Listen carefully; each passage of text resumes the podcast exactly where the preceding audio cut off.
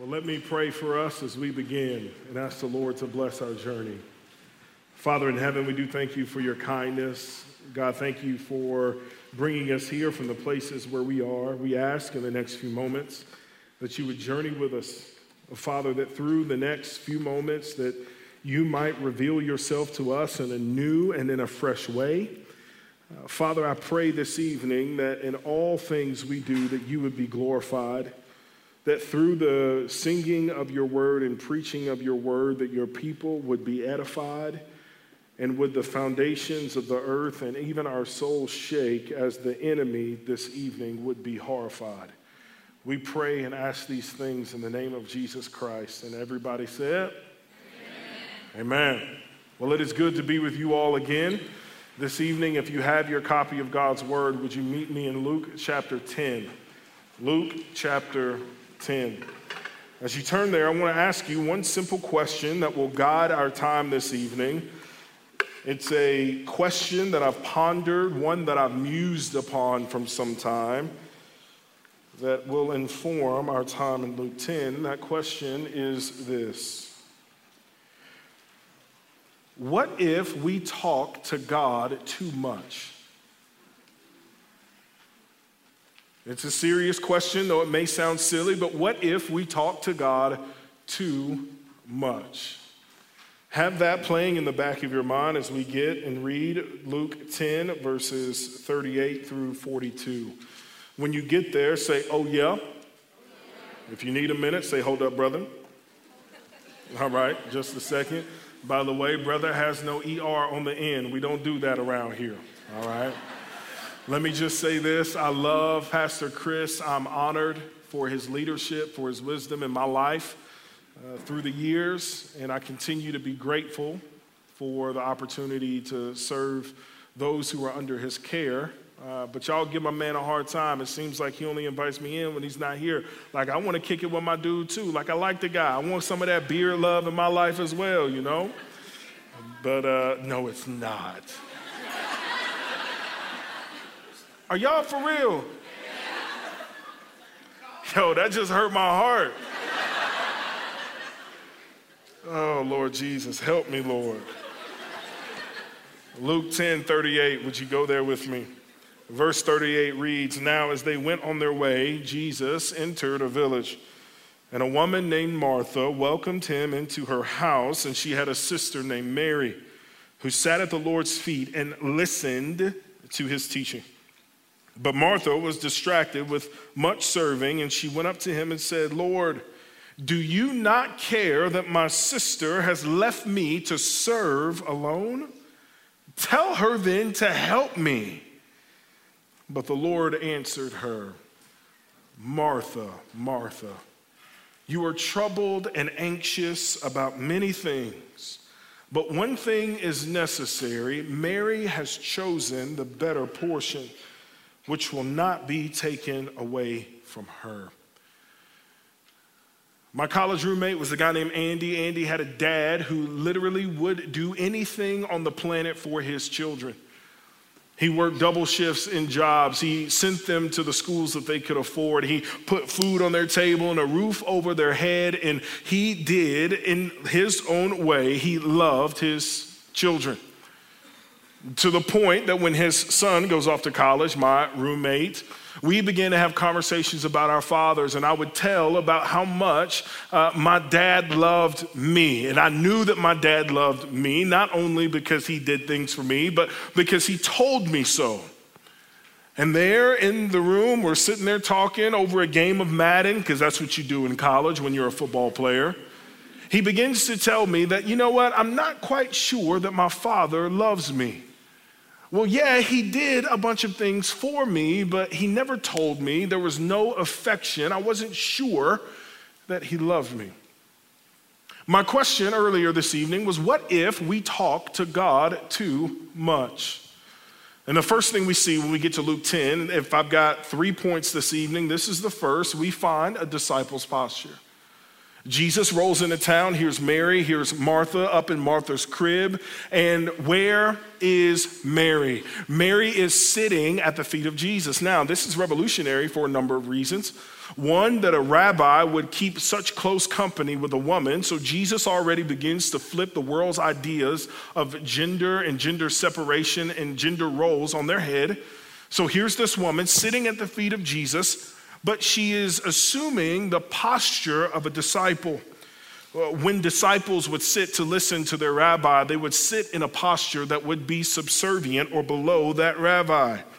And what makes this even more beautiful is that instead of talking to or at Jesus, she's sitting at his feet under his teaching.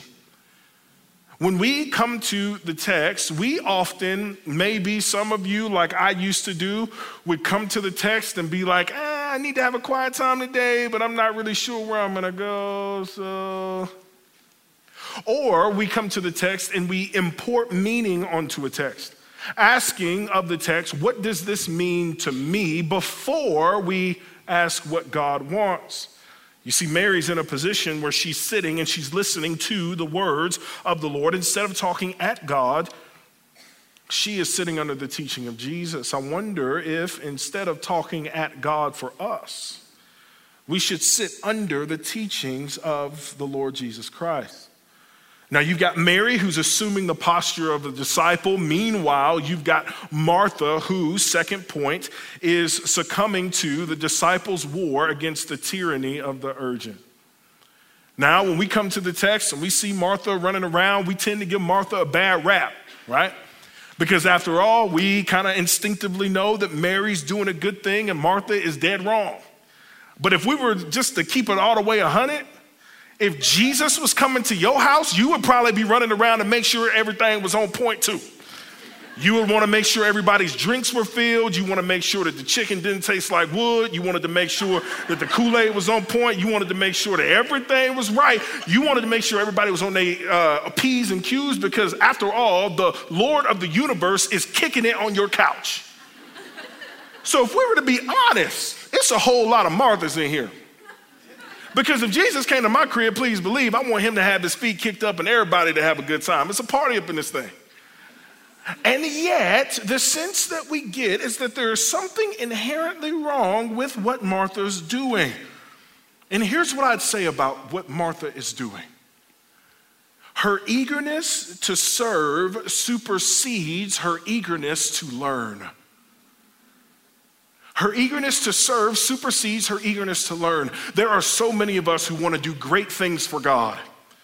And there are so many of us who want platform and position and power and money because we want to do great things for God. We want the world to know that Jesus Christ is Lord, and many of us have arranged our entire lives and our vocations around that point and to that end. But are we those who are more eager to serve the Lord than to learn from Him? She is so busy that she forgets that God is in her midst. And here's the point it's up here on the screen. We must never lose sight of the fact that service for Jesus does not equate intimacy with Him. The service for the Lord does not equate intimacy with Him. You see, if I'm thinking about Andy and Andy's growing up and his pops is doing a whole lot of service for his son. He is working hard and he's out there putting, paying bills and uh, putting food on the table and making sure he's got money for football practice and making sure he's got lunch money, but he never spent time with his son. And his son felt like he was a stranger to his own father. Hear me now, saints. There is a time for serving and there is a time for sitting, and some of y'all just need to sit y'all tail down and spend some time with Jesus. Now, I, I, understand that when I say that, there are many of us who are recovering Pharisees in the room, many of us who are recovering legalists in the room who hear that, and all of a sudden we have a ton of guilt and we have a ton of shame that's heaped upon us. Like, let's let me self loathe and self flagellate myself because I'm so awful and I need to be doing this thing that I'm not doing and I'm so bad. But here's what I would say to you there's grace for you. And legalism, at its core, is trying to practice Christianity apart from Jesus. So, intimacy, intimacy spent with Christ, if it's approached with a legalistic mindset, you're going to leave Jesus even though he's a thing you're trying to pursue. But what we need to see is that there is a creator who has made himself man, knowable, revealed himself to us. That there is in all of creation not one thing that rivals the beauty of his children that this cosmic God, and yet the one who, even down to the smallest elements in the universe, has them all categorized. This God who spares no expense for your soul desires not just to do a bunch of stuff with, for you, but to spend time with you. You see, we have the, the message that God loves us. Jesus loves us. After all, that's what we grow up singing. Jesus loves me, this I know. But how many times have we stopped to think that, yeah, God loves me, but Jesus likes you too and wants to spend time with you? Just a couple weeks ago, uh, uh, if you're like me, you've got a busy life and you got a ton of stuff going on, and I got children who are crazy and who desire all of my time. And just the other day, I just got home from work and I've got a deadline I'm trying to meet, and I've got an article I'm trying to write, and I've got a sermon I'm trying to write, I've got counseling situations I'm trying to prepare for. And my two year old little boy, Cager Dwayne Cook, is the most precious and annoying little boy on the planet.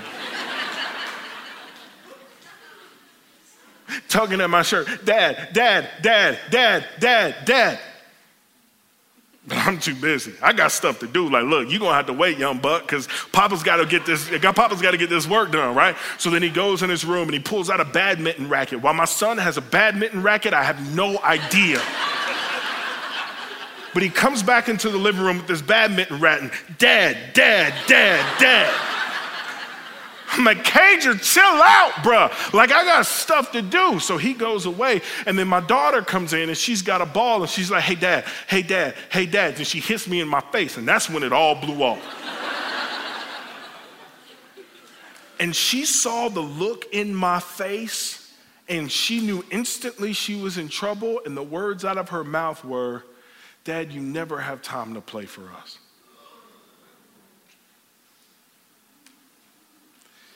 Shut my phone down, I closed my computer. And it was the first time in my life that I realized that my children like being with me.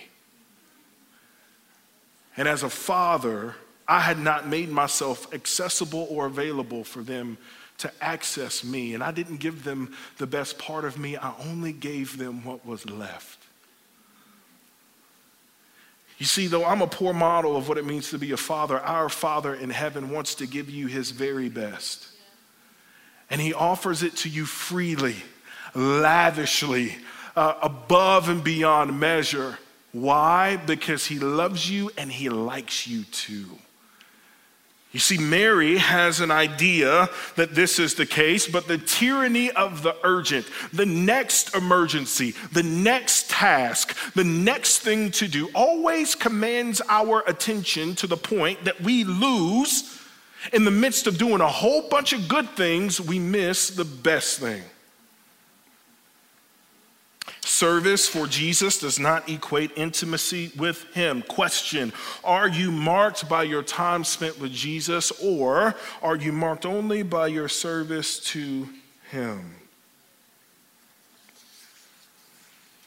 When I see Martha, I see myself.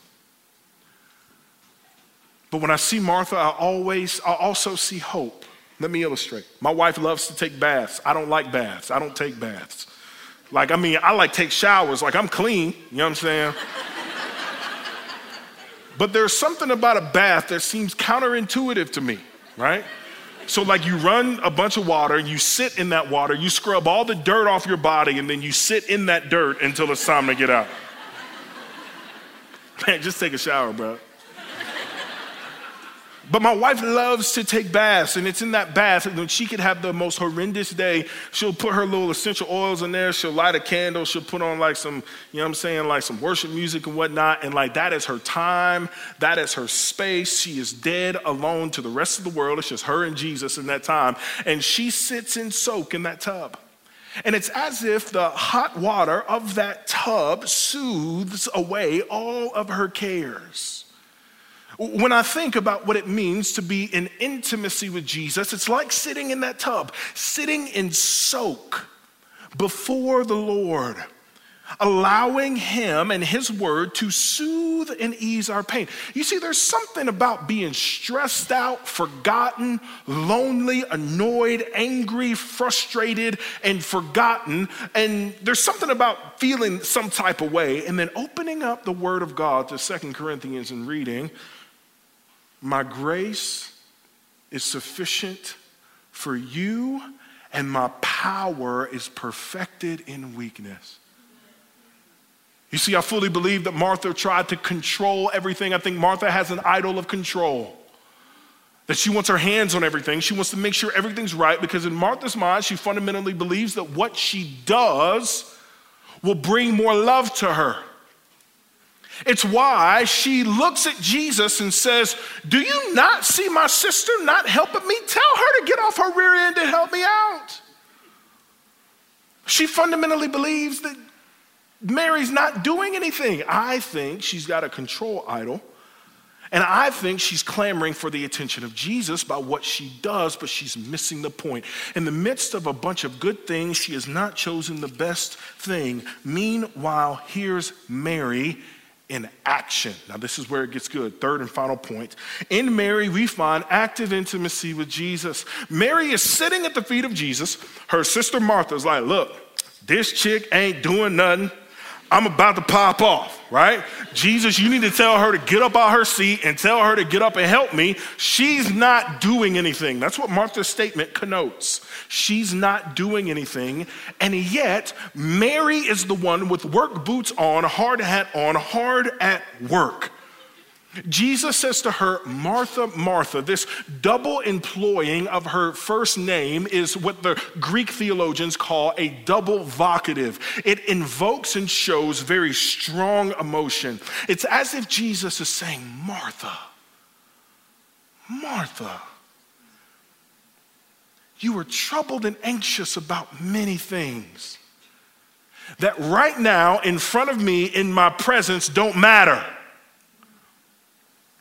But Mary has chosen the good portion. You see, I think Jesus, I think, let me say this. We sometimes think that, let me say this.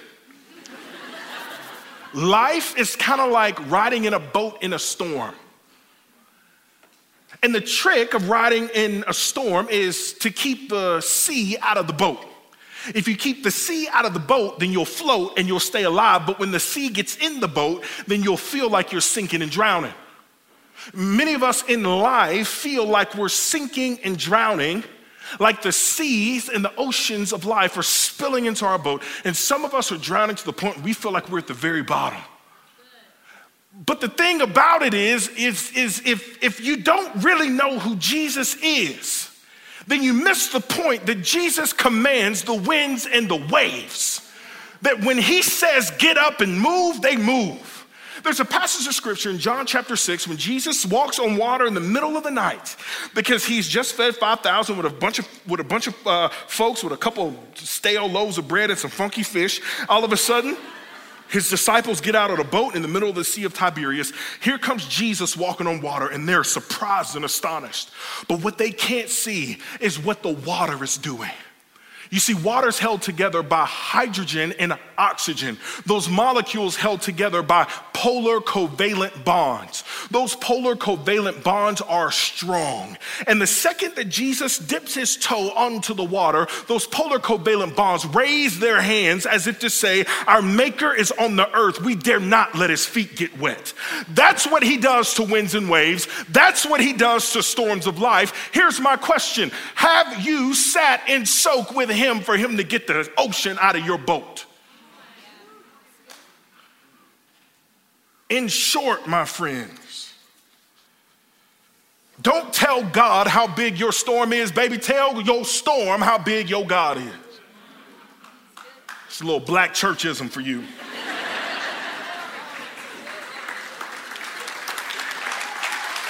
Here's the point. Here's the point. In the midst of the craziness of life, God's word and intimacy with Christ soaks away our problems. My final question to you this evening is this Do you consult the book? Not because somehow being on a streak of consecutive quiet times will render God or make him love you more. Uh uh-uh. uh We need to get the legalism and the Phariseeism out of us. But are you sitting and soak because there is a king who desires your presence and his nearness is your greatest good? Have you consulted the book? Finally, and then I'm done. I like in verse 42 that Jesus says that Mary has chosen the better portion. Jesus refers to himself as a meal. He is, after all, the bread of life and the bread of heaven. And here, Mary is sitting not only in soak, not only getting to know him, not only listening to his teaching, but Mary is feasting.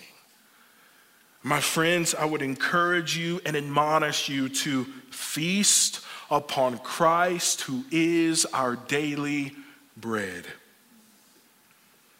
Last and final observation, last question. In this entire pericope we've just read, what has Mary said? Not a word. Let's pray.